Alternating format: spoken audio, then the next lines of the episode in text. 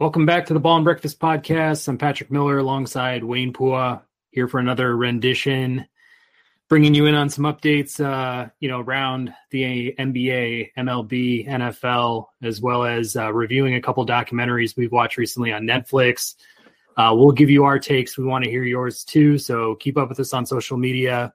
Um, you can drop any thoughts on Instagram in our profile at Ball and Breakfast. You can go to YouTube you know, comment on this video directly, you know, subscribe, like anything else is always helpful.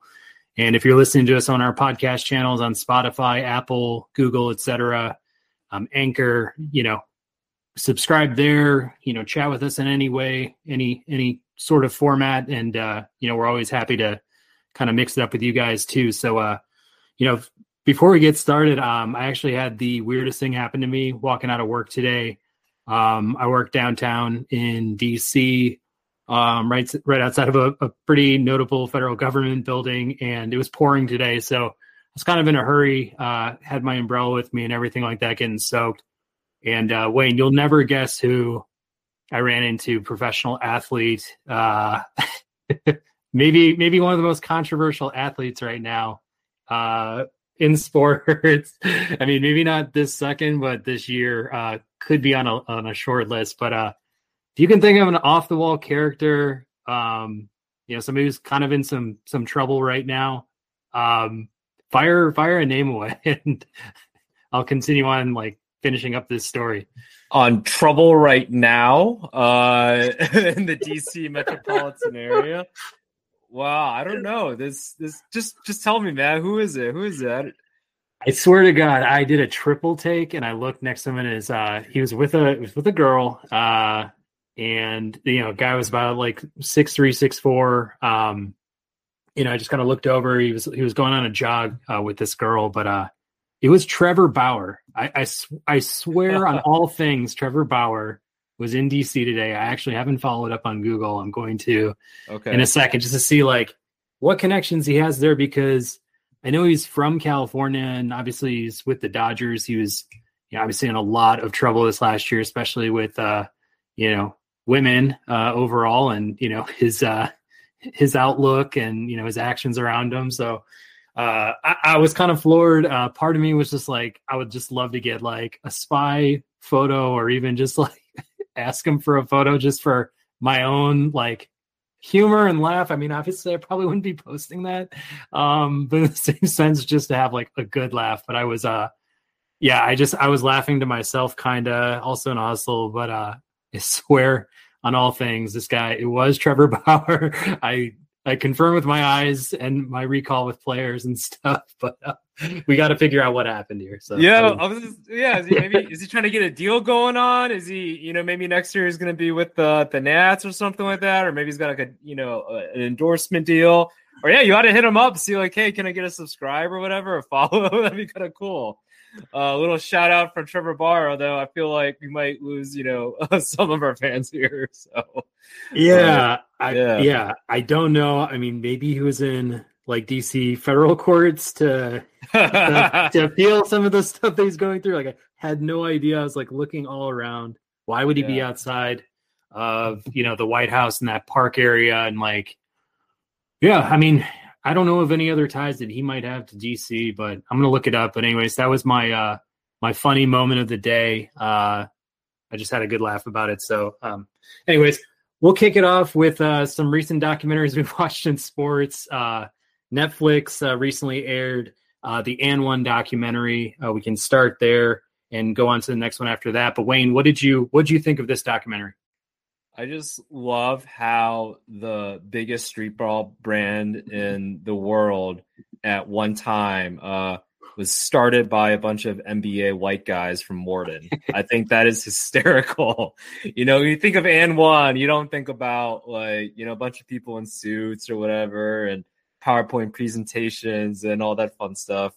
Uh, you know, you, you think of ballers, you think of the New York streets, you think of Rucker uh, in hip hop and everything. You don't think about like you know the lacrosse boys and polos and stuff. So uh, I think that was pretty cool. Uh, I did not know about that. Um, I mean, it is pretty interesting how I think things progressed, and I liked how the documentary walked through like uh you know uh the players relationships with the owners of AND1 and kind of how they're like yeah we ought to have offered we probably ought to have offered equity to them. I think the owners initially were thinking like oh and they said it themselves that they were just kind of employees of the company but not necessarily owners. So you know that that was something that uh, you know I think in today's modern day age uh, with employer with player empowerment and you know uh, uh, influencers, if you will, getting much more uh, uh, getting much more, I guess, equity with regards to their business. Uh, you know, with Jordan and and the Jordan brand, right? You know, kind of having their own shoe line essentially with regards to that. Like, wouldn't it be cool if like the professor had his own shoe line or hot sauce, right?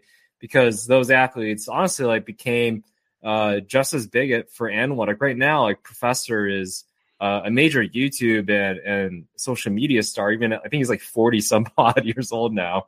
So, but you know, he was uh, he was featured or, or shown at least uh, in Hustle, that Netflix movie with Adam Sandler. So, um, and a lot of his YouTube videos to this day have like millions of views, and he keeps on posting them. So, you know, I think it, it, you know that that that might have been something that could have helped out with AND1. Uh, really like seeing that what Vince Carter, like I didn't know about the whole Tai Chi's and everything that Vince Carter wore the Tai Chi's uh, in, during that 2000 slam dunk contest that he just killed it and, and like astronomically, uh, you know, put that, that shoe kind of out there. So, you know, I, I thought that all that was cool, kind of figuring that out because, you know, when I when I was a youngster and trying to figure out like this AND1 thing was like I just thought it was cool. I just thought, you know, I remember watching that reality TV show and I thought it was the coolest thing ever. So, you know, uh, they really, uh, I think, catered to what was happening uh, during that time frame of, uh, you know, reality TV. Um, and then, yeah, getting uh, athletes, basketball athletes, to kind of endorse or, or or showcase the shoes, you know, being that influencer type of thing, you know, having uh, or giving away uh, those AND1 AND1 mixtapes for buying shoes, like I think that was kind of a good thing. Uh, I guess it was low cost or just an added benefit, uh, really kind of prolonging that brand that AND1 is. And I think that was a smart investment. So really kind of cool just from the business standpoint of like understanding what they were all doing. Uh, uh, you know, now it seems sounds like they're going through some struggles. You know, a lot of them are not there anymore. The founders uh, lost some uh, top talent there, and then yeah, that whole AND1 team uh, kind of got discontinued. So you know, it will be interesting. You know, what happens if they do, uh, if AND1 does respond to kind of that documentary with any kind of uh, promotion or you know, working with some of the the you know those uh, AND1 players uh, from back in the day. So, but yeah, those are my initial thoughts. Yeah, no, they're all good ones. Um, I mean, at the end of the day, are we really surprised that you know three three white guys from Harvard are the ones that started the It's like, yeah, go figure. You know, where were they from? Were they from Wharton actually? Um, yeah, yeah, Wharton, yeah, Wharton, yeah, yeah. Harvard. Um, but but either way, it's kind of like those are the guys who are, you know, building all the wealth off the backs of, you know, folks who are you know playing street ball out in New York, uh, you know, humble backgrounds and beginnings and such like that, and you know, am I surprised they didn't get equity off the bat? No.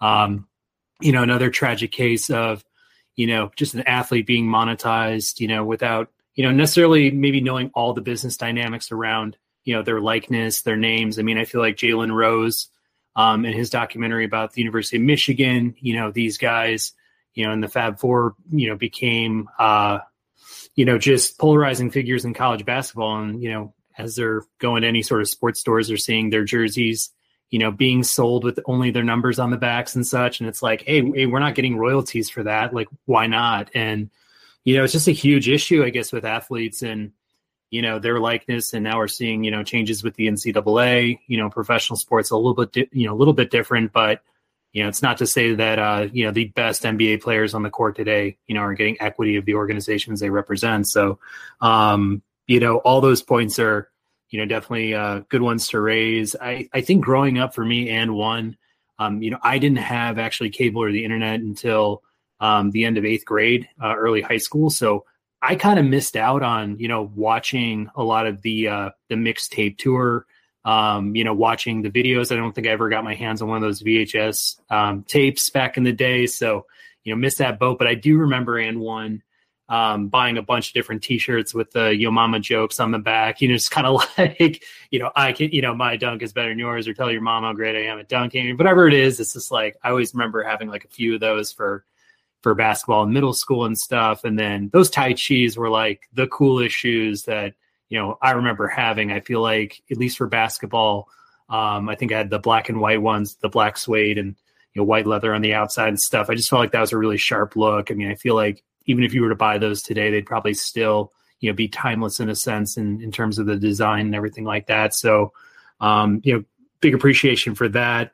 Um, you know, your point about Vince Carter is a pretty good one too, because you know he was under contract with Nike at the time too. So it's like how that flew, I have no idea, but just like you know how buried uh, AND1 got when you know Steph Marbury, you know, rolled, you know, broke his ankle through him, you know, through the AND1's uh, to kind of kick off his endorsement deal with them and you know things like that. It's just like how touchy these uh, shoe brands and the agents and the athletes like really have to be with one another. It's kind of crazy.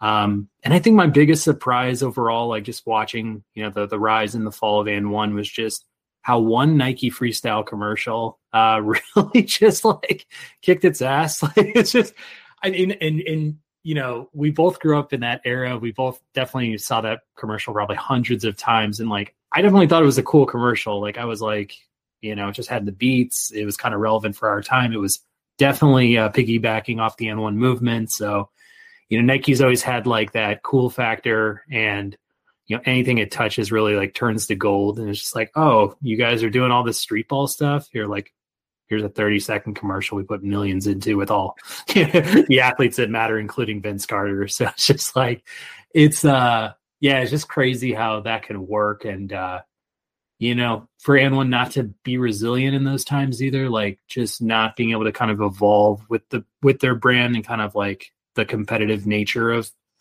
you know, apparel and footwear and stuff like that in that space. It's just, yeah, you could tell like there were some holes in the plan and, uh, you know, it seemed like their their biggest set of brains actually, you know, the guy who was kind of like basically the the workhorse for the entire, you know, company just kind of burnt out at a certain point. Once that linchpin, you know, that broken link uh, you know, formed, it was it was kind of game over. So uh yeah, that, that was my takeaway, but I had a great time watching that back.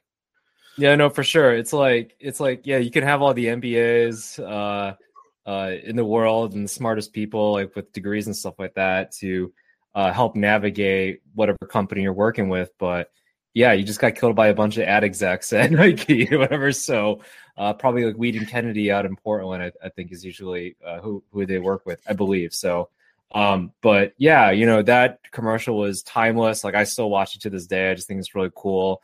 You know, I remember like Jay Will on there and everything as well. You know, we talked about him on this podcast. So uh, really, really liked Nike's response there. And yeah, like for shoes, like, you know, Nike definitely just went like, you know, from just like those Nike shoes basically being used to play basketball to being streetwear, right? And I think that's where now they're a little bit more, you know, you, you see people just wearing Nikes, just walking, and even if they're basketball shoes, you know, you'll see people wearing Steph Curry's, not playing basketball at a at a basketball court, but just walking out and about. So you know, it's really kind of just evolved, uh, you know, since then. Um, but yeah, I, I agree with everything you said there. And, uh, also, you know, shout out to like Skip to my Lou, uh, professor and yeah, hot sauce, you know, wish that, uh, yeah, they could have gone some equity there, but they seem to be doing pretty decent themselves at the moment. Uh, I know Skip to my Lou went to the NBA and had a pretty decent career there. So that's pretty cool there. But yeah, I think it was well done documentary and, brought a lot of good memories, I think, uh, about AND1. Uh, and was it that street ball uh, video game too as well? So yeah, yeah. I guess one question I have watching it and some of the you know biggest uh, I guess plot points around the conflict that was you know these players what they earned and stuff like. I think the salaries from what, what I gathered were around sixty thousand dollars to like a hundred plus thousand dollars for like the main the main you know uh, hoopers in their in their group. But in terms of equity, what do you think? What do you think would have been fair pay for these guys, or you know, what kind of deal do you think they should have, you know, had you know proposed to them based on how big you know AND1 got in that time? Do you think what AND1 was did was completely unfair? Does it fall in the middle? Was it you know good for these guys just to get you know some sort of pay and, and other things as the you know company was was ramping up? Yeah, that's a good question. It's interesting, like from the business standpoint, you know, hey, I'm not the uh the Wharton MBA or whatever, but it's like, you know, this was definitely predates like the whole social media movement, right? Uh like, you know, what would happen if Hot Sauce or, or Professor or Skip to My Lou uh, had their own Instagram handle or you know their own Twitter or Facebook or, or you know what have you. Uh, so they didn't have their own platform, so they weren't able to you know capitalize things uh, on their own. Uh, but in terms of like equity in that standpoint, I feel like you know a, a certain percentage of uh, certain sh- uh, shoes that they had. So you know how you know if I was the professor, right? Like I would say, hey, I I would love to have my own shoe line would love to, you know, I, I would be open to promoting it out, uh, you know, do my own type of events, uh, do my own type of, you know, outreach and, and things of that nature. And then, yeah, you know, I'll take, you know, whatever percentage it is. And then, yeah, you can keep the other, you know, help for helping out with the manufacturing and, and, and, you know, some of the marketing as well. So that's how I, I would probably have structured it in that sense, uh, get that percentage. Um, and then, you know, obviously, you know, it, it, it would be something to build up equity uh, in that sense. But uh, you know, I, I think you kind of have to have a little bit more clout uh, to get like ownership within a company. Um, I mean, the company was fairly young and everything, so it wouldn't be outrageous uh, to have asked for it. But I think for for those guys, uh, yeah, they, they certainly saw. I think the AND1 athletes as a little bit more employees though. So that's certainly where I think that it, it, for those guys, you would have to have uh, yeah, had percentage sales first, and then possibly had that conversation talk for equity. So, yeah, yeah, I think that's I think that's fair. If there's like a specific product, or uh, let's say it's a professor branded AND1 shirt, or whatever else it could be, like having a percentage of things that are directly tied to their likeness, I think would be fair. When I think about equity in the company, from you know what they were doing on the mixtape tour, just generally speaking, it's like it took Michael Jordan, I think, a long time to be in the equity conversation with Nike. I mean, I feel like it was based on like double digit years, bodies of body of work in the NBA and kind of proving himself to be not just, you know, attractive on a basketball court, but also in commercials, movies, etc. It was like you're getting the full package when when I represent your brand. And it's like for a lot of these guys, if they didn't have AND1, you know, what would they be doing? And a lot of them, you know, earned their living and made, you know, their names through this company. Um, and it, I think the point when Hot Sauce had an offer open from Reebok, and AND1's like, if you want to kill your career, go to Reebok. We don't care. And I, I don't think he did. So it's like, you know, for these guys to have a little bit of leverage, uh, maybe with other companies too. I mean, I think that would be kind of an important consideration when it came to, you know, that kind of, you know, talk. But I do think, you know, generally speaking, I like where the NCAA is trending with this stuff. I mean, it's finally, you know, allowing these people to make a living, especially if they are from humble backgrounds, like, you know, unfortunately, most of these athletes can't wait three to four years to to get professional with what they have to do because back at home, you know, they have families to support, and you know that could be more than just their you know own household. It could be other you know uh, relatives within the family, friends of the community, etc. So there's a lot to consider there. But uh, now overall, um, you know, just a an interesting look back at you know uh, an interesting brand of our time and uh, you know i haven't seen a lot of AND1 stuff pop up in like the news or on the shelves or anything in my own world but like do you still see AND1 gear like see it promoted anywhere really? I don't know. No no not really. Not not i i don't but uh i was trying to check up see if i can get some of those tai chis though. Uh, i think yeah my size is uh is not available right now so uh, I, I, I got uh, I signed up for a notification uh, for when they are. So I mean, I guess I don't know if this documentary had anything to do with it, but um, yeah, those things are pretty hot right now. So uh, yeah, but I'll, I'll definitely be checking out to see if there's more AND1 gear and kind of uh, living my my teenage angst years a little bit too.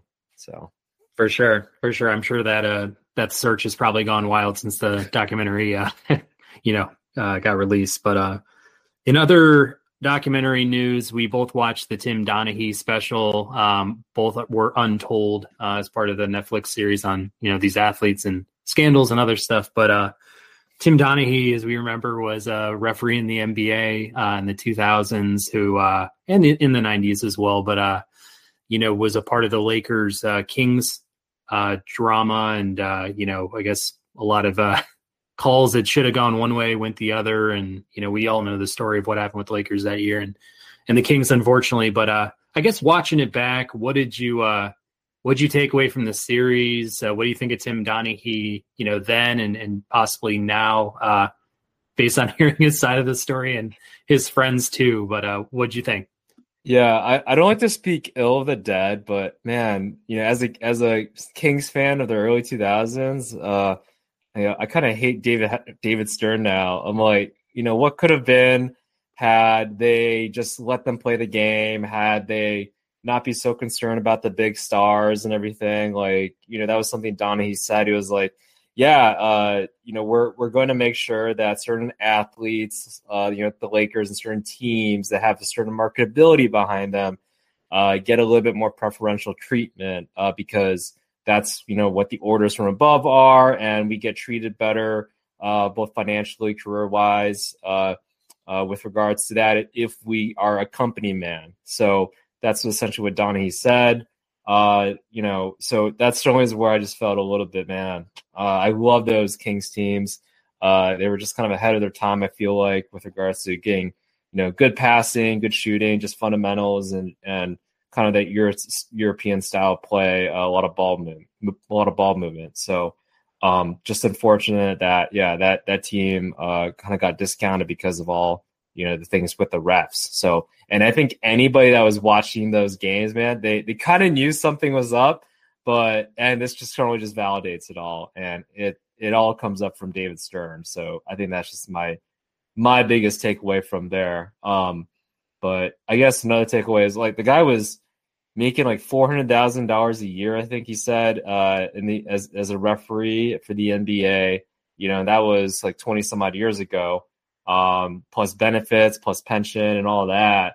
Still had a gambling issue though, like still, you know, all that, all that fun stuff, and it, it just goes to show you that you know money can definitely drive people a bit crazy, and you know those highs, man, it, it can definitely get people all up, uh, you know, out of themselves a little bit. So, um, yeah, so it, I, I think it was just a great uh, documentary, just showcasing like uh, uh, the inner workings of people, man, and power, and and how people can go crazy with power and that struggle, and trying to be staying on top, trying to be that company man a little bit too much, uh, and then yeah, uh, taking some of that, uh, you know, uh, some gambling, uh, all that, and throwing away your career. I think his wife divorced him, and left him too.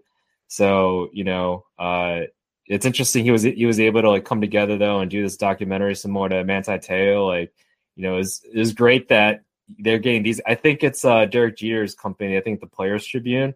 I think they're uh, doing parts of this whole Untold uh, series where they're essentially getting like, you know, the Manti Te'os or the Tim Donaghys, like people that were kind of thrown away a little bit uh, during those times, and then now they're like, oh, okay, let's get their side of the story. Um, let's let's get them to tell um, you know their tale. So you know, I think that's pretty cool. Uh, so go Derek Jeter on all that. yeah, I mean, I was zero percent surprised when uh, you know it came out like the NBA had an order that you know you know we need to promote our best players and stuff. I mean, when we were going through the Michael Jordan era, I mean, he could take three steps easy, never get a travel call. I mean, you know, AI did the cupping, you know, the cuffing thing. I think they were talking about that too, just like so they started to enforce it and other things. Like I thought that was the good part. Donnie's like he kind of came in with an attitude of like I'm going to call it the way it is, and then then got the orders from the NBA and stuff. But like, yeah, from a from a promoting the game standpoint, I like not surprised at all that that's how the NBA wanted to do it, and uh, also not surprised uh, not to skip ahead toward the end, but just you know, if there were other referees involved in this scandal or scheme or whatever else, like for the NBA to kind of protect itself and, you know, put it all on Tim and kind of make him the fall guy, even though he's totally culpable in my perspective. I mean, I guess when I just think about Tim, it's like, you know, you could tell he kind of came from a, you know, you know, he's probably wired for like mischief. He's kind of wired to like get into a little bit of trouble. It seemed like the guys he hung with growing up were all kind of screwballs and stuff. And, you know, seemed like they were both connected to the mob uh, from his high school or whatever. So I'm sure there was like, you know, those kinds of antics were like built inside of him. And then, you know, definitely a power play. Like I think it, the having the power to be like, I have all the inside information inside the NBA and, I can dictate what the game's going to be and I can dictate what the spreads are going to be. Like, I think that's what really got Tim involved in this. Like, because the money, I don't even remember if they threw out an exact figure of what he actually made through this scheme, but it seemed like the mob and the guys that he were he was connected with are the ones who are really like printing money and like he was just that that like you know that link to the actual games and info and stuff so like you're saying, the guy was making 400k a year with like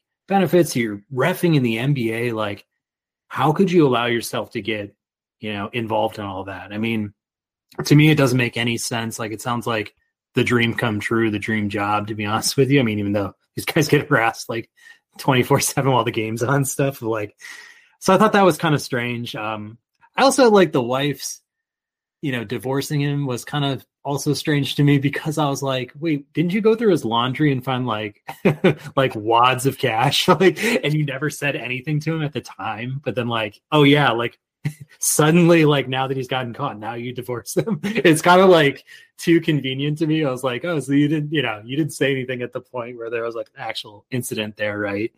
And uh I guess to your point on like Tim now being featured on an untold and like being able to tell a story, to me it's like it feels a little bit different than the Manti Te'o one in my perspective, just because it, it seems like Tim Donaghy is like scrounging around for opportunity at this point. Like he has become like the you know the ultimate clown when it comes to you know refing basketball games or even probably for any sports matchups. That like they were doing a montage of him now, and he's like refing like backyard wrestling and stuff. Like he got like really desperate points. So he's probably like please like i'll do a full interview with whatever production company wants me to have you know to be on this and like please pay me and like you know here's a bidding war like start the bidding war so like i don't know man. I just feel like you know he was constantly i feel like deflecting what the other um one mob member that he was like going you know heads up with in terms of like they were both kind of like disparaging each other on the untold tape. I was kind of like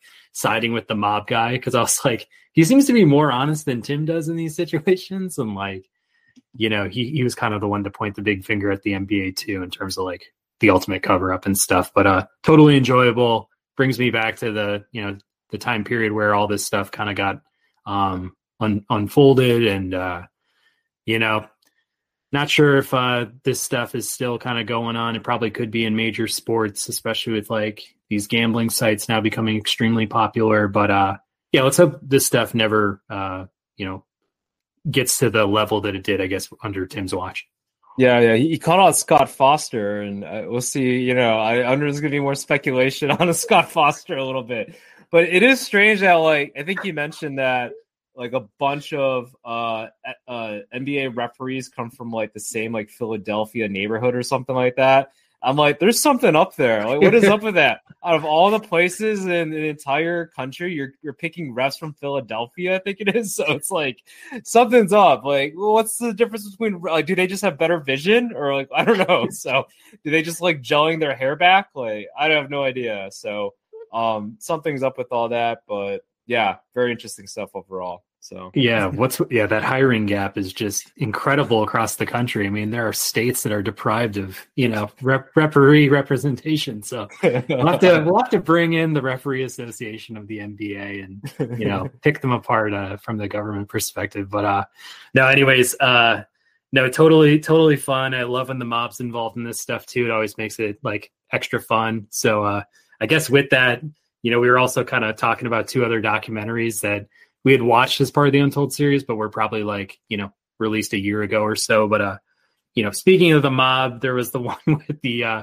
Danbury Trashers uh, you know, ownership group. It was uh, you know, um stumbling on names here, but uh we had the father and then also his son was 17 years old. Um his father, you know, had some dealings uh in order to, you know, accrue the money to buy this uh this um seemed like a minor league hockey team, um, but he gave it off to his 17 year old son to run, which is like mind blowing in itself. And uh, what did you what did you take away from this hockey documentary? Why should folks tune in if they've got you know an hour of time? And uh, yeah, yeah, no, I feel like this, this out of all the untold, like this is like the Jerry Springer of the you know the bunch. Like it's like y'all, you, you, all these guys are just doing what for what exactly? Like this doesn't make sense. But I mean, hey, you know, if you're if you're white trash, I, I think this is what you do. So yeah, I just I just found it pretty fascinating and fun. So you know, definitely uh, give it a watch if you can. Uh, but yeah, like it is. It's like the worst of humanity uh, coming together and buying a hockey team essentially, and then that's what this whole thing is. So definitely a good laugh and like a WTF type of uh, Netflix uh, episode here for the Untold. Yeah, I mean his dad. So his dad was like a garbage. He owned a garbage company, which was like pretty typical, I guess, for you know the mob, and they kind of tell like the FBI perspective of like mob families that have been tied to like owning you know trash compacting companies and stuff. So like this guy basically like hands off to his kid who's 17 years old and seriously looks like you know, Eminem's reboot with dark hair, um, you know, this hockey team. And then he goes a bit, he goes ahead and like signs like a bunch of goons from all across like the hockey world, like whether it was the NHL or like other leagues. But these were like seriously like the worst of the worst like hockey players. They were all like savages like they all like love to get into fights and like do all this stuff and i think like even on like the first play of the entire you know league that the danbury uh, trashers got to play and like the their biggest goon like dropped his gloves and like immediately started a fight and like that was from the direction of the owner in the owner's box like kick his ass so like it's just kind of like crazy there was like money like you know getting handed to them in duffel bags and stuff and like it's just so great. Like Wayne said, uh, if you got an hour, uh, you know, please watch it. It's it's just it's totally fun. I actually watched it right after the Tim Donaghy one because I was enjoying my Friday night. So I was like, okay, let's keep this rolling, and uh, no, totally worth it. Yeah, for sure. And shout out to Trash. Uh, the on hair it, that's been great for my portfolio. A little bit of waste management, not to prop up the stock a little bit, but I will uh, a little bit of waste management uh, or WCN, Waste Connections for can- the Canadian trash uh, people, in the Casella Waste Management. Trash is king, man. Trash is king. So. Sounds yeah. like that's another GameStop, uh, you know, meme like, are we going to do like a meme stock of, uh, you know, trash and maybe get on like Wall Street bets or something? and Just start propping up like the garbage uh, disposal industry. I mean, I would if I if if I if I can do that, I know I've made it in this country. So you know, uh, if Elon can do it, hey, why not can this guy? You know, besides the lawyers and all that. So yeah. God bless America. Um, yeah, and then the other doc that uh, you know we watched about a you know it was released about a year ago, but like major event in NBA right around the Tim Donaghy era or whatnot. But uh, the Malice in the Palace, Detroit, Indiana. Um, being that big brawl with Ben Wallace and Ron Artest. Uh, did you learn, I don't know, anything new that you can recall from that one, or you know, what would you say about the you know the doc overall to folks? Yeah, I mean, I think the biggest thing I got, or my biggest takeaway was, uh, like Jermaine O'Neal just got completely screwed. Uh, you know, like with his suspension, and everything, like, uh, you know, his involvement and and everything, like it, it just didn't make sense there. So I, I, I think he got screwed. Uh, I also felt a little bit more compassionate to Ron Artest, I guess, hearing from his side a little bit on on on all that. So you know, uh, and and it is interesting now that he's talking about like his he had bipolar disorder and things of that nature. So which you know, if all that if all that happened like today, like things would have been like, oh, is he okay? Kind of like like this whole uh, like Will Smith slapping Chris Rock thing. It's like oh, oh, let's feel sorry for uh, Will Smith a little bit. you know, kind of like uh, how you you know feeling sorry, I guess, for uh, uh, Ron Artest in that situation. So yeah, it, it, was definitely a weird issue, but yeah, I definitely felt like yeah, Jermaine O'Neal got more of a shaft there. I think got suspended for the entire season. Uh, and yeah, they they could have. That was like Reggie Miller's one last chance, best chance probably uh, to win uh, an NBA championship, and that all went uh, all went for naught after that whole incident. So um, very unfortunate overall. Uh, but you know, yeah, I, I, I definitely think that uh, Jermaine O'Neal got screwed, and uh, yeah, I felt more compassion towards Ron Artest overall, and yeah, Reggie Miller too. So, but yeah, what are your thoughts? Yeah, I mean, I remember watching that live. Uh, I think it was like a Friday night game or something like that, and you know, Ron Artest that was a cheap foul. Um, but as far as like the like instigation, everything went like Ron Artest like fully removed himself from that situation. He laid down on the announcers table, like he was like, I'm at peace. I'm staying out of this. I'm trying to, you know, diffuse the situation. I probably made a crappy follow there, whatever. But like for the fan to just throw a beer on him, for him to sit there in the moment and just be like, oh, yeah, that's totally okay. You know, I, I've always had like sympathy for these guys, to be honest with you, all the guys who got suspended, because it was like once that one thing happened, it triggered like a bunch of different, you know, events on that court, in those stands, on, on you know, on the floor. And, uh, it was nuts, man. It was absolute chaos. Like Stephen Jackson was trying to bail out Ron Artest from getting like killed. You know, Fred Jones got beat up by a, a, fan for no good reason. He was just in the area, so a fan just like decided, hey, I'm going to start like wailing on you.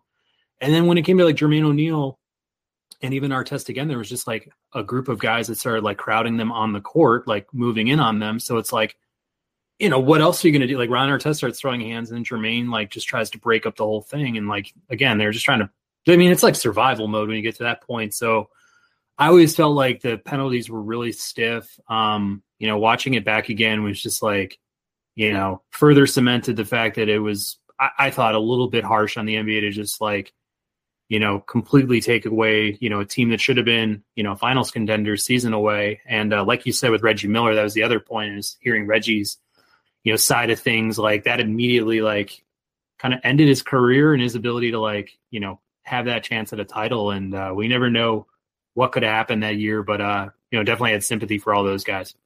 Yeah, and you kind of like compare, like you know, this is definitely one of those things. It's like you know, the culture towards, say, like African American uh, NBA players, you know, with AI and like you know people calling them thug and everything, like a gangster and all that. And then yeah, you you you then you then you turn on this whole Danbury Trashers thing and all, and it's like oh, they're just guys having fun or, you know, like, you know, some BS stuff like that. And, you know, it just goes to show, like, come on, man. Like, you, you know, we're, we're better than that. And I'm thankful for that. The world's a little bit more, the world's a little bit more, it's a little bit different compared to where it was like the early 2000s and how we treat uh, NBA athletes and athletes in general, I think. So, like, yeah, they're people, they're, you know, fathers, they're somebody's uh, sons and all that. So, like they're people, they have emotions just like any other anybody else. So including uh mob owned uh hockey league teams. So yeah. Yeah, I think that's a fair point too. I mean, if we look back at you know even baseball, the fact that you know these players can throw baseballs at each other. Um, there was a time where the Dodgers were you know on the road at Wrigley Field. I feel like it was probably the 2000s at some point, but uh, a catcher got his hat pulled off. I think it was Chad Kreuter, while he was, um, you know, in the bullpen with the relievers and stuff, and then kind of went into the crowd to go fight the guy who snatched his hat. Like, I know those guys didn't get season long suspensions, so it's like it kind of begs the question of like, yeah, how did race, uh, you know, play a huge, you know, play a part in this, you know, whole uh, event and and all the aftermath and stuff. So, you know, again, not really surprised, but it's uh, definitely an area of improvement when it comes to you know uh, crime and punishment.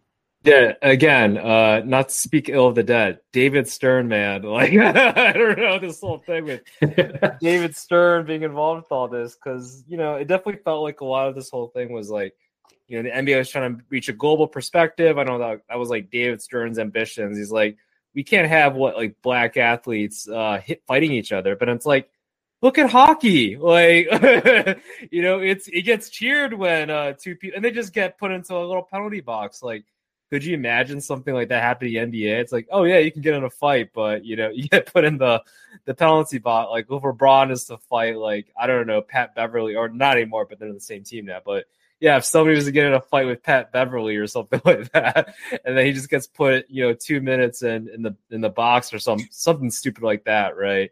Like like that would be kind of the equivalent. Like, why is it so acceptable for hockey for people to get in fights there compared to like you know uh in in the NBA basketball. So you know stuff like that. I I, I don't get as much. Like I get the whole I guess yeah, they're wearing, I guess, armor and then they're on skates, so they have, I guess, less torque. But come on, like the image is definitely, you know, oh, like you talk about all this toxic masculinity. That's just hockey. Like, oh, I have an aggression. I'm not getting my way. All right, this guy, you know, just did some punk ass move on me, so I'm just gonna fight him. Like, come on, you know. So, uh, so I, I don't, I, I think it's just all BS. Uh, and you know, yeah, we're, I think everybody's just hypocritical with regards to that and how we treat uh, NBA athletes say like compared to like yeah hockey people who are like yeah, it's like 99% white basically right? So yeah. Yeah. I mean it felt like right after the Jordan era you know ended it turned into like the hip hop AND1 type culture within the NBA and I feel like that event was layered on top of kind of you know players wearing street gear while they're sitting on the benches and they're injured or you know can't play for whatever reason. And it's like once that event happened, that was like the final straw. It feels I felt like for like the commissioner and you know the NBA execs at the time, and it's like right from there, that's when they started doing like formal wear on the sidelines and like trying to repair their image. And you know it all kind of went hand in hand for the time. But uh hey there's a documentary about it now. So you know violence obviously sells and like and not to say they shouldn't have embraced it but like you know maybe they shouldn't have gone like I don't know, no return strategy with these guys. Like they just buried Ron Artest and, you know, some of the, uh, you know, um, PR around guys like Jermaine O'Neal and, and other folks, Stephen Jackson, et cetera. Yeah. I mean, hey, you know, if they, they really want to sell some tickets and get those ratings up, you know, maybe they ought to have just like, hey, you know, uh, let's get the fans some boxing gloves. Let's get Ron Artest some boxing gloves. And then, okay, now you guys can fight. You know, I feel like that's like the, the equivalent, you know, in, in, a way, I guess, like with the with the NHL. Um, you know, again, yeah, if they're if they're gonna hide behind that whole narrative that, uh, you know, this is like a bad example for the kids. It's like, why why do we cheer when that happens in hockey? Like, I don't understand all that. That doesn't make any sense. So, um, yeah, again, not to speak ill of the dead, but man, David Stern. Um, so yeah. Got it. Well, I guess turning the page, but staying on the NBA. Um, you know, we saw this trade go down last week or so. Donovan Mitchell, uh, you know, finally got traded from the Utah Jazz. Uh, it was a summer long debate over whether or not he'd go to the Knicks. Um, he didn't. Uh, he went to the Cleveland Cavaliers instead. Um, in return, the Jazz got Lauri Markkanen, uh, Ochai Agbaji, uh, Collin Sexton. They got three unprotected first round picks, two pick swaps, um, and then they extended Collin Sexton to a four year deal. Um, Wayne, what do you think of the deal for both sides? Um, you know, where do you see the Cavs kind of going now, and, and what do you think of Utah? Um, you know, long term. Yeah, I mean, it, it, definitely feels like and seems like uh, uh, the Cavs want to go kind of all in. Um, are they, I guess, like top contenders? You know, they're definitely not there, I guess, at the moment, like that Boston uh, or you know maybe in Philadelphia, like I, or the Nets, you know, uh, potentially who knows how they're going to be or uh, who's going to be uh, on that roster and everything uh, come like opening day and at the end of the season. But um, you know, I think that they are certainly better. You know, the, they're they they they made the playoffs. I think last season.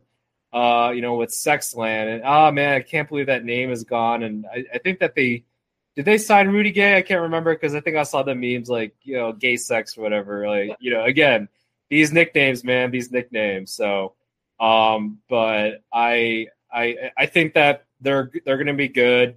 Uh, you know, will they maybe make push with the Bulls to uh, move up the the rankings in the East? Possibly, but I, I, definitely am you know optimistic. I think with Patrick Williams taking a step, and you know, we we definitely have more seasoned veterans. Uh, they're they're a great young team, but they have a lot of great young talent, Mobley uh, and Garland. Um, so there's certainly a lot of room for growth there and potential. Um, but you know, I, I, think hey, maybe in three years we'll we'll have a better understanding where they're at overall uh, in terms of a team. But um, I think it's a good haul uh, for the short term for Cleveland. I just don't think it's like going to take. I don't think they're going to win a championship or anything like that, but hey, I think that they'll be pretty decent, a pretty decent team. Uh, maybe you know uh, mid uh, mid in the standings, like you know four or five possibly. Um, but you know with uh, uh, a player like Donovan Mitchell, like who knows, he definitely shows up in the playoffs, so they, they can definitely make a run there. But uh, moving on to the the Jazz, though, that's such a haul. You know, I, I think uh, uh, was it uh, um, I forgot who called it out exactly, but it was like, yeah, they predicted exactly that Danny Ainge was going to actually like overhaul this entire franchise once he got the keys to all this. So traded Rudy Gobert, you know, got a bunch of first rounders there. Now traded Donovan Mitchell, got a bunch of young talent and first rounders. So, you know, obviously building through the draft. Uh, and I think that's great. I think that Utah, you know, it's not a destination place. So, you know, just trading for some draft picks, getting some young uh, some young assets, I think is a great way to to you know build a franchise. They weren't seemed like they really hit their peak uh, with Gobert and Mitchell, um, and yeah, they just they, they just couldn't move any any further uh, up there. So hey, I think uh, if I am a Jazz fan, I know it's probably going to suck in the next couple of years, but you know uh, if they can get you know a couple first overall picks or first couple picks in the draft I think that'll be great for them to build a franchise. You know, trust the process and uh, uh, just hopefully that they draft pretty well there and uh, build a team similar to probably the Celtics, just you know, out in uh, out in Utah. Yeah, I mean, I'm not gonna lie. I like to wear my GM hat when I view trades and kind of think about where teams are, where they're trying to go. Um, you know, starting with Utah. Um, you know, if you think about it, with this trade and the Rudy Gobert trade, um, you know, considering the drafted players, um, you know, from this year's draft in those deals separately, they got 11 first round picks for Gobert and Donovan Mitchell. I mean, 11 first round picks. I mean, it's like, it's like playing like with monopoly money, you know, like the way the Jazz are operating and they're setting precedents in terms of, you know, how much return you can actually get for a quote unquote, you know, star player in this league. So, you know, just looking at it, it's like they also have their own firsts that are going to be so so high. they're going to have, you know, maybe the opportunity to bring in, um, you know, the the top guy on the market, uh, Victor. Um, I'm always going to butcher his last name, but you know, the seven foot seven footer who's you know able to shoot, kind of like the modern day Tim Duncan they're talking about. Um, but you know, overall, if we just look at you know, even getting Collin Sexton back, like this isn't just like a throw in. You know, I think, you know, Collin Sexton, he's like Donovan Mitchell. They're the same size. They're undersized shooting guards. They can score. I think Sexton averaged 23 and three, whereas, you know, Donovan Mitchell might have been a tick above that in the points, rebounds, assist categories. But, you know, I think everybody falls in love with what Donovan Mitchell did during the, um, you know, the, the lock, you know, the lockdown uh, pandemic season when you know, he was just absolutely, you know, destroying teams in the bubble. like, I'm all for that. Like, I think, you know, you get a guy who's that skilled in scoring um, over to a, a young Cleveland Cavs squad. I get it. I just think, you know, the price is extremely steep. Um, you know, it's it's just steep, and I think those Cavs picks will probably be, you know, uh, a little bit, you know, worse for the Jazz than maybe the Timberwolves picks will be uh, if we look at this kind of long term. Um, but I think overall the price was uh, was was pretty high for the Cavs. But uh, I guess you know if we look at the you know the just the I guess the Cavs side of the return, you know, I think you mentioned it. You've got you know Garland and Mobley there. You got Jarrett Allen down low. Um, you know, you bring in Donovan Mitchell. I mean, if you just add you know those those kind of three with another you know marquee young guy who's who's controllable. I mean, I think that's a, a really solid core um, that hopefully they can build off. I mean does this usher in like another round of LeBron once he's free? Like maybe like that's I think in the back of their brains when they do a deal like that, or you know, could you get you know a uh, a great rotation piece veteran that's uh, you know coming free after after this season that would like to join that squad, or you know maybe it's just another nice um, you know uh, fringy all star type, or maybe it's like a just a good you know two or three extra veterans that want to like join up with the young Cavs squad to make it more of a championship contender for the years ahead. I mean, that's what you've got to bank on if you're Cleveland. And you know, it's good that they they swung for the fences here. Like they've got some great pieces in place. It's just uh yeah, again, I, I look at the price tag. Um, maybe I'm just a little bit more conservative if I was, you know, going to be on the Cavs side making deals. Like I, you know, I, I thought what they were asking, um, you know, Jazz were asking of the Knicks, like to throw in Barrett. I'm like, that's just dumb. Like that would just be dumb for the Knicks. Like, like if you get Mitchell, you're you're what like maybe contending for a seven eight seed, six seven eight seed. It's like so the whole Knicks thing. I was like, I was just happy that they took themselves out of that because it was getting kind of silly. Um, this deal makes more sense with the teams involved. Um, you know, I just I'm excited for what could be ahead for the Jazz, given you know Sexton, Agbaji. They bring over Walker Kessler. Um, they still have Jordan Clarkson and Malik Beasley, you know, Beasley to deal. So who knows what else they can get involved in these deals? They got some stuff for Pat Bev. So, you know, Danny Ainge is, is doing his thing. He's he's moving his window of being, you know, that top exec, you know, forward too. I mean, take a long time before he can really be evaluated as well. I think it's a great career move as a GM. Uh, so so good on Danny for doing that for himself uh, professionally as well. But uh, those are those are kind of my initial thoughts and takeaways from this from this massive deal. Yeah, no, uh, I, I definitely agree, and it's like you know I'm looking at the Eastern Conference uh, right now. It's like in terms of young teams, like they certainly have a great young team. Uh, you know, in terms of the rankings of great young teams, like you know the Hawks are better, right? Uh, they were eighth last season. You know, they went to the conference finals a couple of seasons ago now. Um, so like, you know, if I'm kind of ranking uh, teams, at least, you know, preseason wise, it's like, you know, Heat are only really getting older, you know, with Jimmy and, and Kyle uh, Lowry kind of like as their two best players. Like, you know, those guys are aging up a little bit. And, you know, uh, Adebayo, uh, it's like, you know, how many good quality years are they going to be getting now uh, for there? So, you know, the always going to be, I think, a transition where Miami Heat will eventually digress. Uh, you know, maybe not in the next couple seasons, but after that, after like you know two seasons, you know, I think three years from now, what uh, Jimmy Butler is going to be like 36, 37, something like that, right? I think he's getting up there in age, so it's like, you know, how many good years is he going to have left there, and, and Lowry as well. So, um, and and Adebayo as well. So compare that to the trajectory that I think that the Cavaliers see themselves. Hey, if they do get a LeBron, I mean, obviously LeBron will take them up, and then hey, maybe LeBron brings in Bronny or, or whoever, you know. Uh, uh, so you know that's so it could be an interesting storyline if if all that kind of uh, comes to fruition. You know, uh, with the young talent that the Cavaliers have, bringing LeBron, you know, that certainly puts them up there uh, with Donovan Mitchell, and you know, if he plays to his potential in the playoffs as well as with with uh, Sexton, Mobley, and and Allen. So. Um, and then yeah, you got the Bucks. Uh, Giannis, you know, the top player on NBA 2K uh, 23 in terms of his overall ratings. I think he's like a 97 or something like that. The rest were a little bit uh, lower than that. So uh, they'll have a healthy Khris Middleton. You know, all within their primes years still. Um, and the Jrue Holiday, you know, so all yeah, like I mentioned, also within their prime years. Uh, Joel Embiid, you know, we'll see what happens. Uh, you know, with uh, with him and everything. Um, but yeah, will be interesting to see, uh, you know, with Harden and, and how they progress from there. Um, so and and then yeah, Toronto is a great young team as well. They got a lot of length, a lot of assets.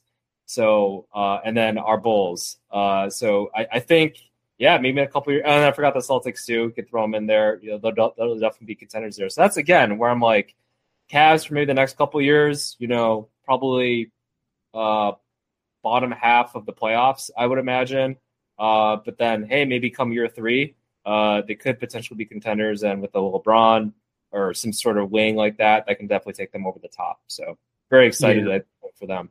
Yeah.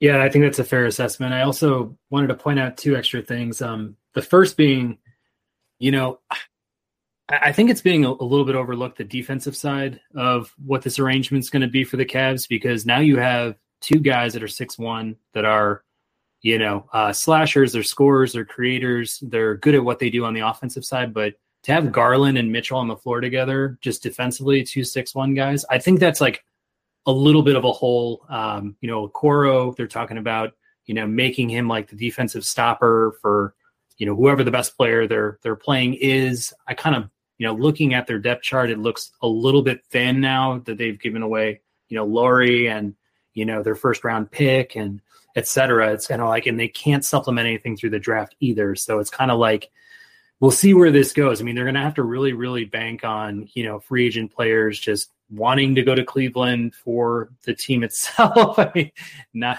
not for the the entertainment and nightlife per se, but uh, it's like they're they're really gonna have to, you know, this is gonna they're gonna have to find a way to make this thing kind of physically work on the on the basketball court. Um, you know what you're saying about teams that could compete with the Cavs. Um, you know, you mentioned the Milwaukee Bucks. Obviously, we know Giannis is uh, kind of you know the the franchise face for for that you know team, and uh, you know he had some remarks a couple weeks ago that we never had a chance to touch on, but he did make a reference that you know down the line he could see himself you know playing for the Chicago Bulls, and uh, you know it definitely caught my attention. I'm sure it did for you as well, um, Wayne how feasible do you think this really is? Is it just him, you know, saying this, you know, would be awesome because he grew up, you know, you know, uh, you know, just wanting to, uh, you know, be the next Michael Jordan or, you know, kind of looking up to what the Bulls did in the 90s or, uh, you know, is this something that can actually tangibly happen? And, and if it does, when do you think that could all take place? I mean, maybe he's getting bored of Milwaukee, you know, maybe he's like, hey, Chicago, not too far. You know, I got the fam. You know, he brought a lot of his family over and everything. Hey, it's not too far of a move uh, to go to Chicago. It's like, hey, maybe you know, if you guys want to stay here, you got that's totally cool. I'll go. I'll be in Chicago. You know, with my uh, with my max contracts and everything. Uh, and then yeah, I'll just hang out here, and then I'll see y'all. Uh, what you know during the holidays or whatever. So maybe that's what he's thinking and wants to you know live life a little bit, but not too far away from his family, which I know he loves uh, according to his uh, you know his Disney uh, movie and everything.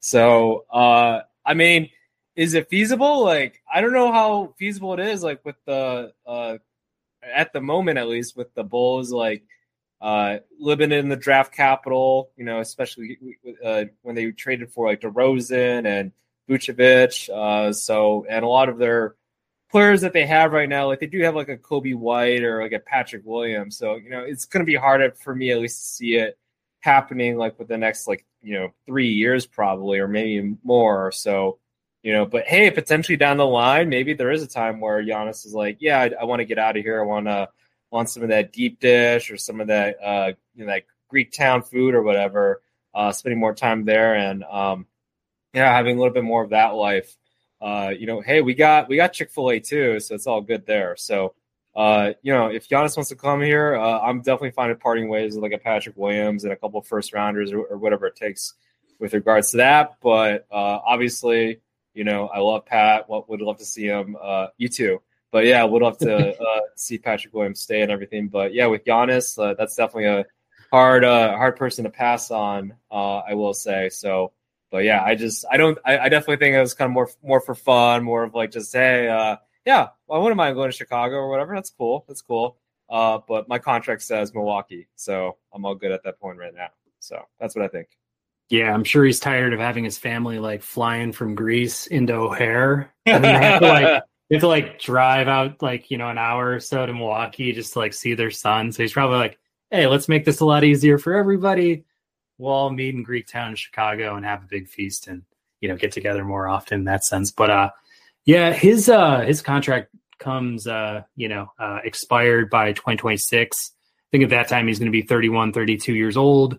Um, not to say that's old in NBA terms because you know look what LeBron is doing at his age. He's almost 40. It's it's incredible. Uh, if Giannis you know can dodge you know injuries and like age well uh you know at a you know all-star level you know, could we sign him outright, you know, as a free agent at that time?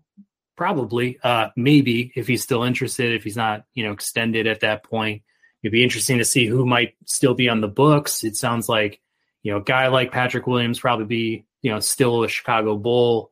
You know, would a DeRozan, Alonzo Ball, you know, possibly a Zach LaVine. I mean, I could see that happening too, like him wanting to stay, you know, for, for however long uh, the Bulls you know, keep offering him max deals or extensions or whatever else. So like that could be a fun team. Like let's say Patrick Williams is like finally a, a legit third wheel and you got Zach still there. Um, you know, you add Giannis, I think to any team, they're going to be a contender. Uh, I guess it would just be a lot of fun. Um, I'm kind of with you on the side of like it'd be very tough, I think, for the Bulls to like swing an actual trade that makes sense for us. You know, just given the pieces that we have. I mean, this year obviously would be probably uh, impossible. But um, yeah, I mean, what would they actually want from us? I mean, a division rival uh, to take their best player, and yeah, it'd be really tough. I mean, yeah, would definitely start with uh, probably Pat if he's if he's you know able to take a, a massive jump here.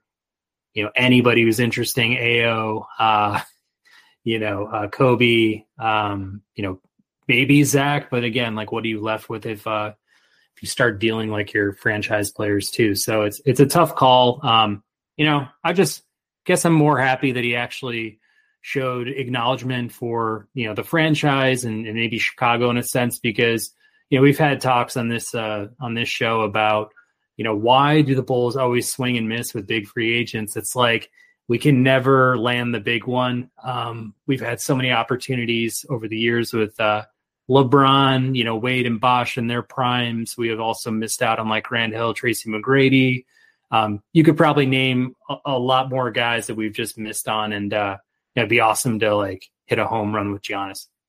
Yeah, no, for sure. I, I mean, again, you know, if, if we can show them like the fun side. Oh, hey, attack with it. Let's just name Greek Town Giannis Town or whatever, and just just yeah. run, run with that, and you know, give them the the keys to the city. So, but yeah, to your point, you know, I it is nice to see that AK definitely. It seems like he's getting more uh, players involved, and he's, he's, showcasing the cultural change uh, with DeMar DeRozan. Um, you know, DeMar he chose Chicago, so like that was that was a thing there. So um, it was great. It's great to see that Chicago's becoming more of a destination, and uh, you know, Lonzo Ball as well. I know, yeah, he, he's recently hurt and everything, but yeah, Lonzo Ball, uh, you know. He, he definitely chose to come to Chicago as well. So it's like there's a tide turning. So hopefully, you know, not too far in the distant future, we are able to get more uh, top level uh, free agents, just like the ones you mentioned, um, with you know the whole regime change now. So, but yeah, would love to see Giannis in Chicago eventually.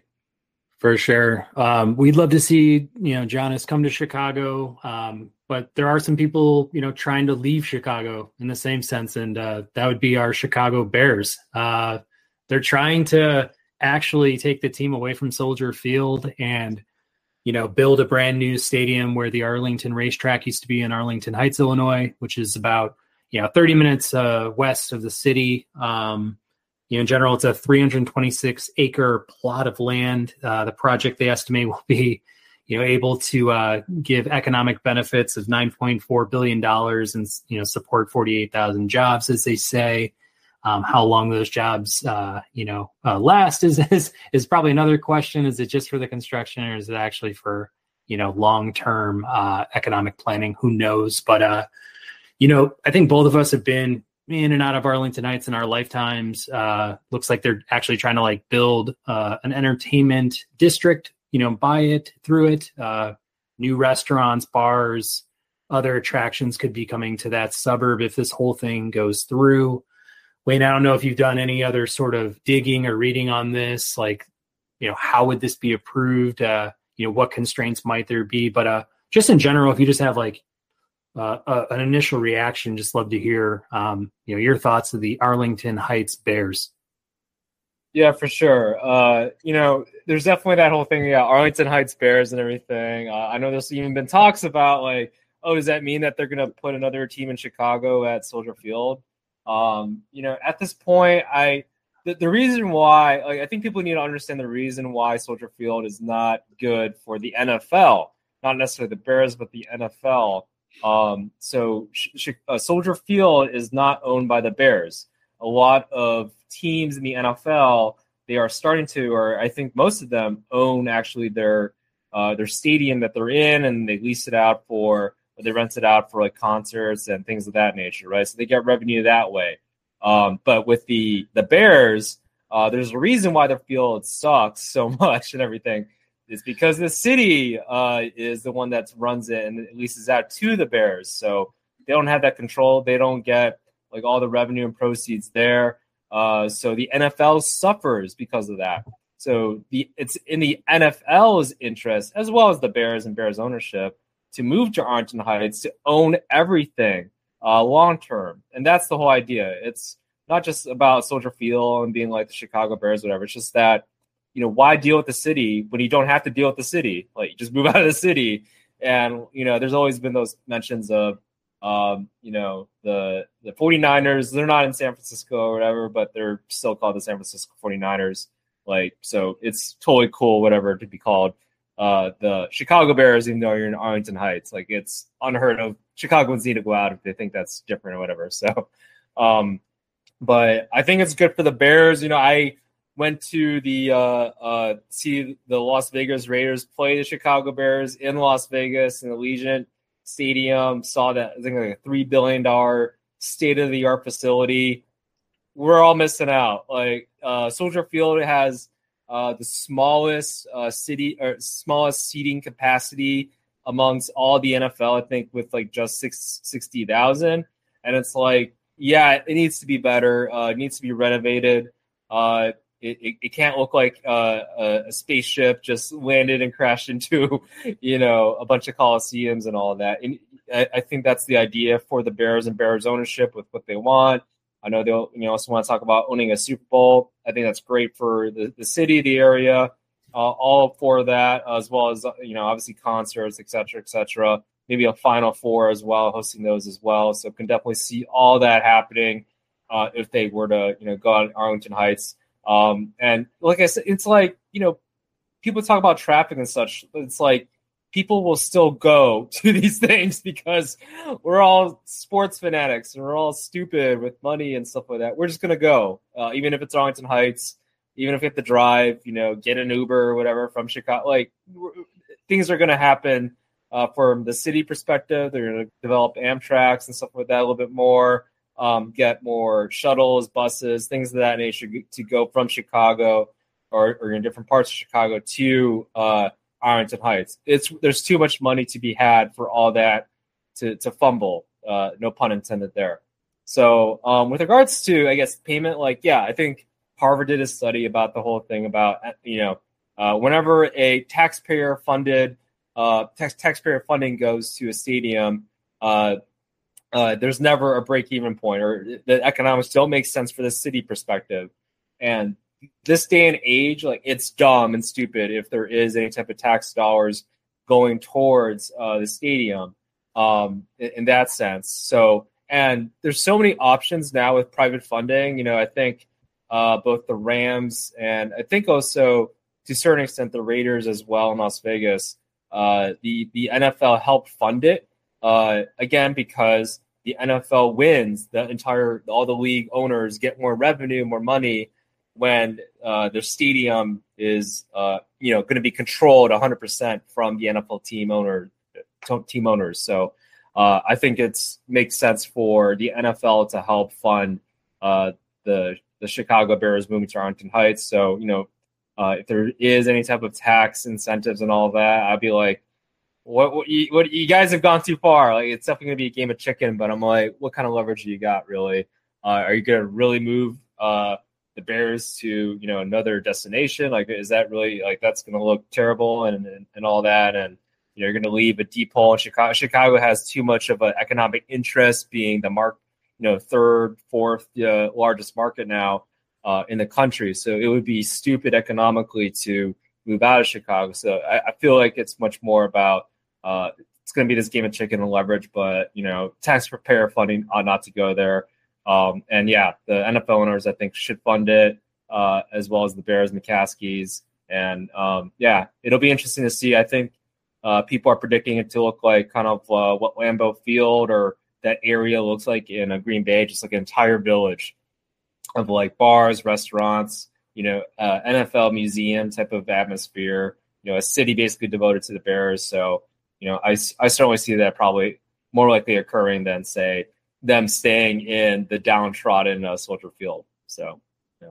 yeah, no, I think that's just a list of good points. I mean, I think getting the onus off the taxpayers is a huge, huge thing. I mean, I feel like with all franchises across professional sports, it's always been used as a great leverage piece for ownership. Like, oh, you know, you don't help fund a new stadium or you know make improvements to our stadiums like we'll take the team and leave to another city i feel like that's always been you know part of negotiations between ownerships and cities and such so it's kind of like you know for things to start becoming more privatized for you know uh, whatever ownership group is a part of a franchise to be able to like fund the majority of the project. Like I know, at least from you know some of the articles I've read, there is some taxpayer assistance that might come up with the construction or development of you know Arlington Heights and the stadium, et cetera. But I think it won't take up you know nearly you know the same kind of share that normally would happen with these stadium deals with you know cities, et cetera. So I think that's a huge thing.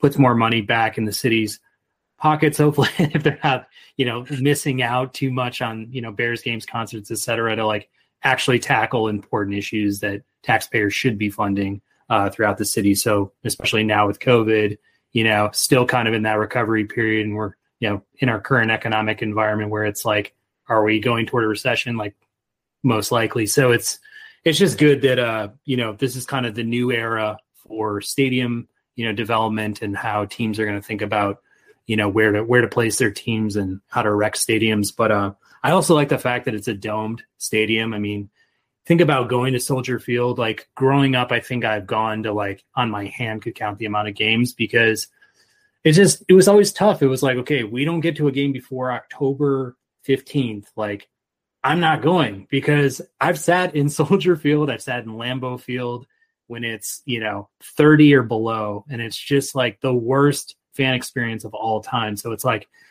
thank you to all these, uh, you know, sports teams in the Midwest, um, especially like, you know, Minnesota, etc., you know, Detroit, uh, you know, any of these teams, like if you're creating a new stadium, don't make it outside. Like I was completely baffled when the Twins took themselves out of the, you know, the Twin Dome, the Metrodome, and built an outdoor stadium. I was like, what are you doing? Like this is probably the coldest environment in baseball. And like, it's going to suck to start the year. It's going to suck to end the year if you make the playoffs. Like, what are you doing? So good on the Bears to have this as part of their plan. Like, I don't know. Maybe you can correct me. I didn't know if there's like any sort of retractable component to what they're proposing, but uh, I just saw a dome, so I wasn't sure, you know, what it might look like or what have you. But uh, anyways, the other point that I think you raised, which is nice, is just it kind of expands Chicago and the Chicagoland area. I think it just like helps to bring more interest and, you know, money to,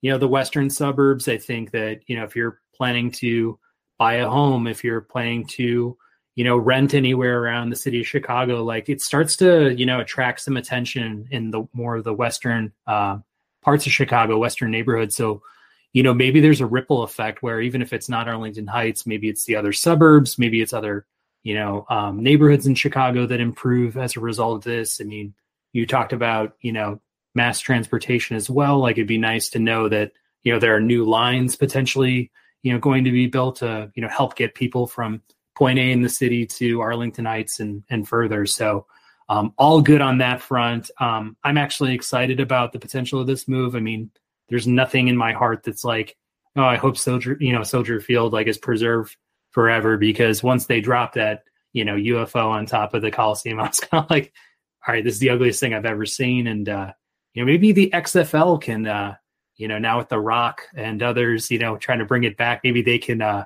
you know, fill a team inside a Soldier Field if uh, if a dome stadium's built in Arlington Heights, maybe they can bring back the Chicago Enforcers or something like that. So um, I'm all for it. Thumbs up. Uh, we'll see what happens. Yeah, no, for sure. I agree. I'm I'm definitely for it. Uh, yeah, you know, in order to economically progress as a city, as you know, uh, we have to economically economically progress, and this this will definitely be better economically for the Chicagoland um, going forward. So uh, I like the point. Like I, I, think like a lot of Chicagoans feel like, oh, oh yeah, there there's a reason why a lot of you know these companies were uh, going uh, to the city of Chicago is because a lot of young people, right? Uh, you know, like we talked about McDonald's, like you know, uh, um, a Caterpillar for a hot second. Like a lot of them were coming to be headquartered in Chicago because they wanted to get that young talent, uh, or a lot of the executives wanted to live, you know, towards a, a city that's thriving and has like you know good food, good restaurants, you know, good vibe, a thriving area. There isn't too much outside of Chicago than Chicago, uh, and that's definitely where a lot of people, especially now you know, our generation, we're you know buying houses, buying property. Uh, we still, you know, in the Midwest and Chicagoland area, want to have nice things. So, uh, you know, that if you go, you know, in the DC area, right, or or Texas, you know, Dallas or Houston or Austin or whatever, there's you know major metropolitan cities uh, fairly close to each other, right? You know, why not Chicago? Why is Chicago the only cool city in like the Illinois area? You know, that's always where hey, maybe Arlington Heights. You know, it it certainly fits. I think, in my opinion, like that space enough space for uh, you know a good economic city to to be there and thriving. Like I remember going there uh, like this you know this past summer, this you know current summer, I guess. Uh, yeah, having a nice you know brunch with a friend. Like this is a pretty cool area. There's definitely a lot more space and room for things to develop, but obviously there's a lot of know, nice restaurants that are building up there and. Could, can definitely see a good uh, a good scene with regards to like having a football team and having certain festivities being there. So you know, uh, yeah, uh, with space, with economical means, with good investment opportunities, you know, certainly I think a lot of um, things to progress to go to uh, to Arlington Heights and that into that neck of the woods. So uh, kudos to anybody has been able to you know buy some property uh, around the Arlington Heights uh, area. So I I you know I just bought a condo in Chicago, but I definitely was like, should I go to uh, Arlington Heights? There's definitely a lot of fun stuff there. It seems like down the line. So that that would have been my second choice uh, if I chose to go to the Burbs. But yeah, very excited. I think overall. Yeah, but I heard there wasn't a 7-Eleven near the place oh. looking at. they got a Costco. Costco's they have. Yeah, I'm sure they do.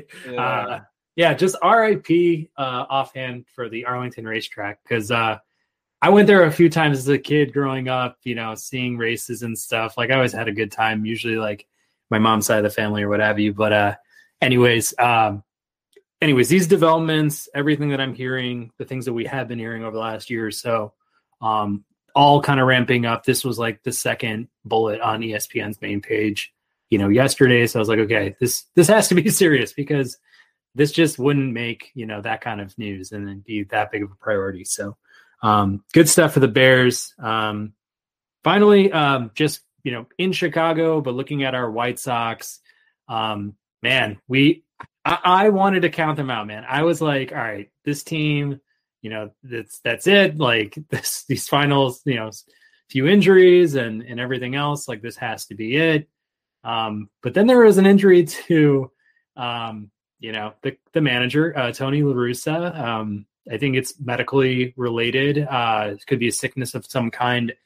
I don't really want to opine. I don't know if there was more news on it. Um, you know, hopefully he's okay. Um, as an individual, but um, overall, it definitely did shake up. Uh, you know, something within the dugout, um, something about the chemistry, the leadership, etc. With uh, bench coach Miguel Cairo uh, now taking the reins as the interim manager.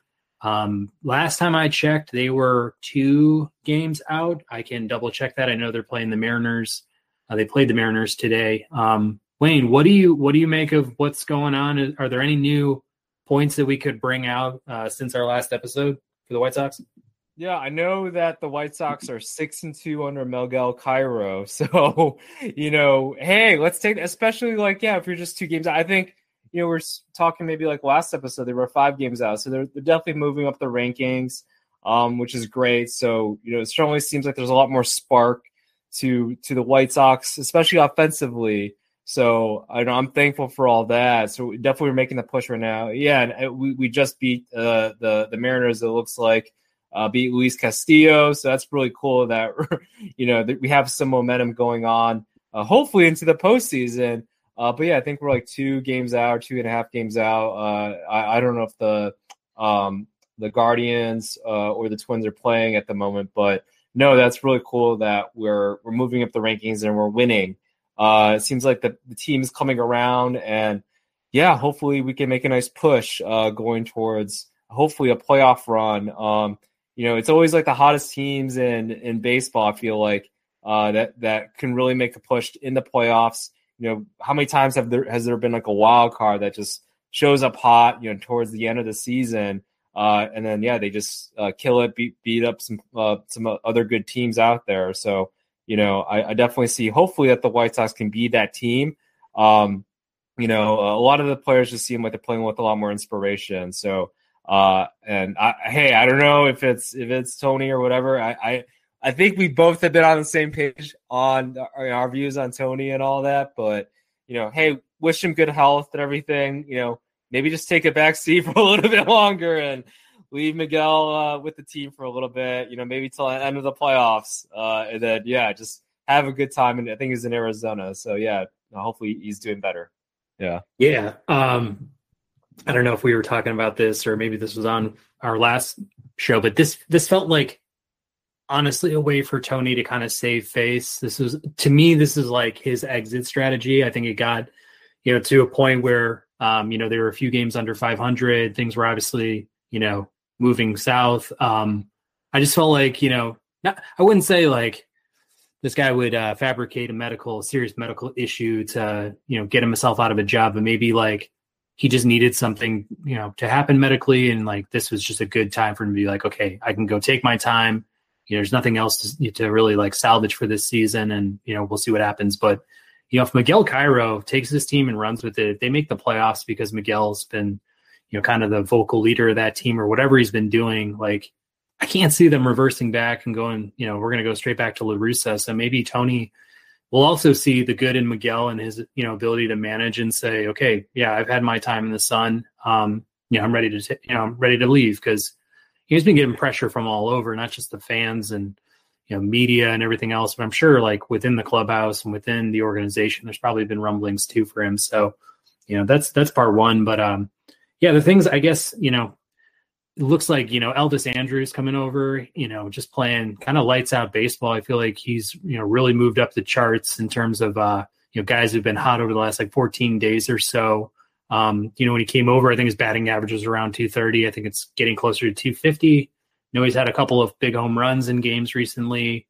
You know, AJ Pollock's starting to do a little bit of work. Eloy's been kind of on fire, you know, just driving guys in, hitting bombs. Like I know we give him, I give him a lot of like flack because yeah, man, like I'm just ready to see him do that over a whole season and be consistent with it. And uh, you know, these injuries have piled up for all these guys, but um, you know, if they can just continue to ride it, I mean, you know, Cease almost throwing a, a no hitter the other, you know, the other game or so against the Twins. Um, you know, it seems like uh, you know, Rocco Baldelli was doing everything he could as a manager to ice Dylan Cease. I don't know you were watching I was watching live uh, you know, going into the top of the ninth, but uh man, the amount of uh, you know pitching changes he was making. He was having you know the pitching coach go out and talk to his position players who were then pitching about you know location. And all. I was like, dude, you're just trying to ice this one right now. And I know you know Miguel and Rocco were going back and forth about uh, one of our players getting hit earlier in the game. So there's a lot of bad blood between us and the Twins. And uh, Twins are down four one to the Yankees, so we'll be evened up with them if they lose tonight. Um, but I'm just like I'm starting to get fired up, and you know probably for no good reason. Like we'll we'll still be you know the AL Central uh, winner if we if we end up making it, and then we got to go through all the other big boys, the wild card teams. Uh, Yankees are falling, but the Astros look pretty good. So it's like, yeah, we're still going to be up against it, but uh, hey, if we make the playoffs, I'll consider this this year a, like a major W based on where we've been, and uh, I'll just enjoy the ride uh, the rest of the way. Yeah, uh, what was that ESPN series uh, with like this dysfunctional uh, like NFL uh, quasi team or something like that? Uh, I forget what what that show was called, but it was like you know uh, uh, kind of like uh, the NFL's reality, not reality TV, but like very dramatized NFL. Uh, it was kind of like any given Sunday, except for like a TV series, but it was like presented by like, uh, or it was like shown on ESPN. But yeah, like this team, highly dysfunctional, you know, uh, manager, coaches going all crazy, like, and not contributing.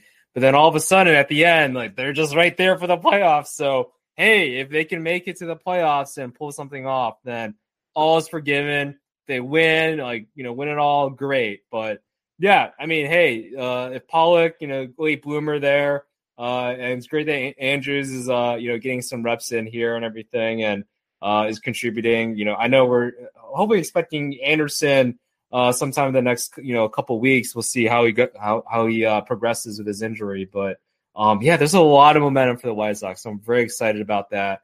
And uh, yeah, it's a hell with Rocco Baldelli, man. So yeah, we were we were down. Yeah, you were down 13-0. What are you talking about, like relievers or whatever? Like, so yeah, you know, yeah, Rocco can suck it, man. Seriously. but uh, yeah, man. Well, if they make the playoffs, I'm for sure uh, gonna go out and you know, have a beer, maybe a meal. Um, I don't know if you saw this piece of news, but Applebee's is now having a twelve ninety nine all you can eat boneless wings and fries deal.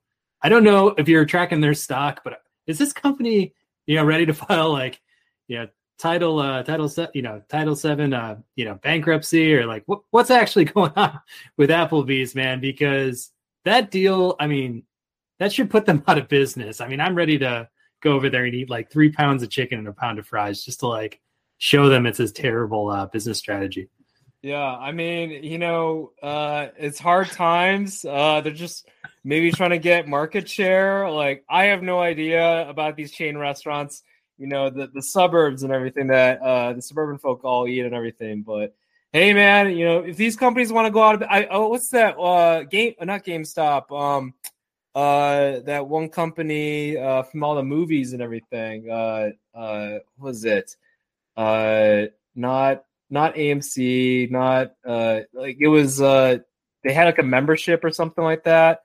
Um you you know what I'm talking about? Like like for fifteen dollars all you can watch uh movies, something like that. Damn, I'm, I'll I'll try to get it to come to mind, but but keep going. Yeah, movie pass, movie pass. Yeah, it's right. kind of like movie pass is making a comeback too. So I feel like like Applebee's is seeing all that and they're like, hey, we got to do something about you know the economy. A lot of people are all downtrodden. You know, costs are rising. So let's just eat up some market share. Let's put some mom pop businesses out of business, and uh, you know, just get people coming from all over the place. I think, yeah, you know, if Movie Pass is making a comeback, which is the worst business model ever, uh, then you know, hey, maybe there's something for Applebee's for a deal like that. Yeah, man. I mean, by Title Seven bankruptcy, I meant Chapter Seven or maybe Chapter Eleven bankruptcy. But in but in the same sense, I mean, I think you and I were talking about this, like this whole idea of these family restaurant chains that we grew up with, and just how trends have changed in eating, and just where people want to go if they're gonna, you know, get a meal out. I mean, usually it's like now at a fast casual or we're you know having it delivered or something like that. So I just I could sense the desperation when I watched the commercial, but I was like man, you got me. Like, I, am gonna come in there and like clean you guys out. Like, just let me know the day. I mean, football season's right around the corner. Like, I'm all in Applebee's. Like, take my money. Yeah, if if my if McDonald's brings back the dollar menu, all hell's gonna break loose. I feel like it's like if, Dude, if they I, get yeah, if they can get yeah, if they can get those apple pies for one dollar back to one dollar again, done. Like Dang.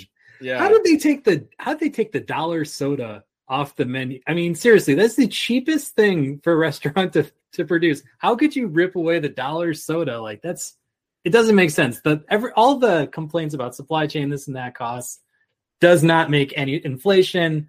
That does not make any sense. Like that is a uh, complete corporate greed strategy right there. Yeah, yeah, yeah, yeah. It's like that that and the oil companies, man. They're like, yeah, it's the same thing. It's the same thing. It's like yeah, Sprite's a dollar, right? Like gas, no, don't don't make it eight dollars. Okay, come on, you know. Yeah, man, we're living yeah. in some crazy times. Uh, man, I'm looking forward to football coming up soon here.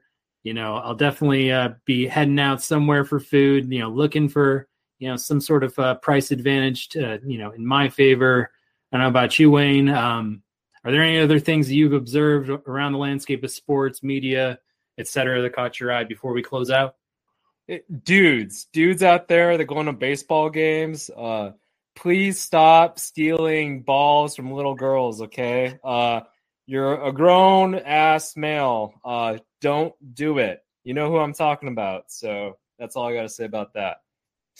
Got it. Yeah. I don't know if I have any other parting thoughts. I'm still kind of in awe of seeing Trevor Bauer in the flesh today. He had a, he had a minor man, man, bun going on situation, and the girl he was walking around with, I was just like, I hope she hasn't been reading the news or anything re- related to this. Evidently not. like, or or she's uh yeah, or she's uh, into stuff that you know maybe we shouldn't be talking about. So uh, I guess with that, we'll we'll close up shop here. Um, the Ball and Breakfast podcast. It's uh, Wayne Pua and Patrick Miller signing off.